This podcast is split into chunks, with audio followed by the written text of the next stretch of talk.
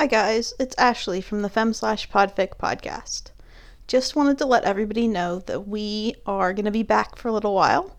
Not sure exactly how long. Um, so what had happened was I got a new job and I ran out of time and energy to really put into the podcast.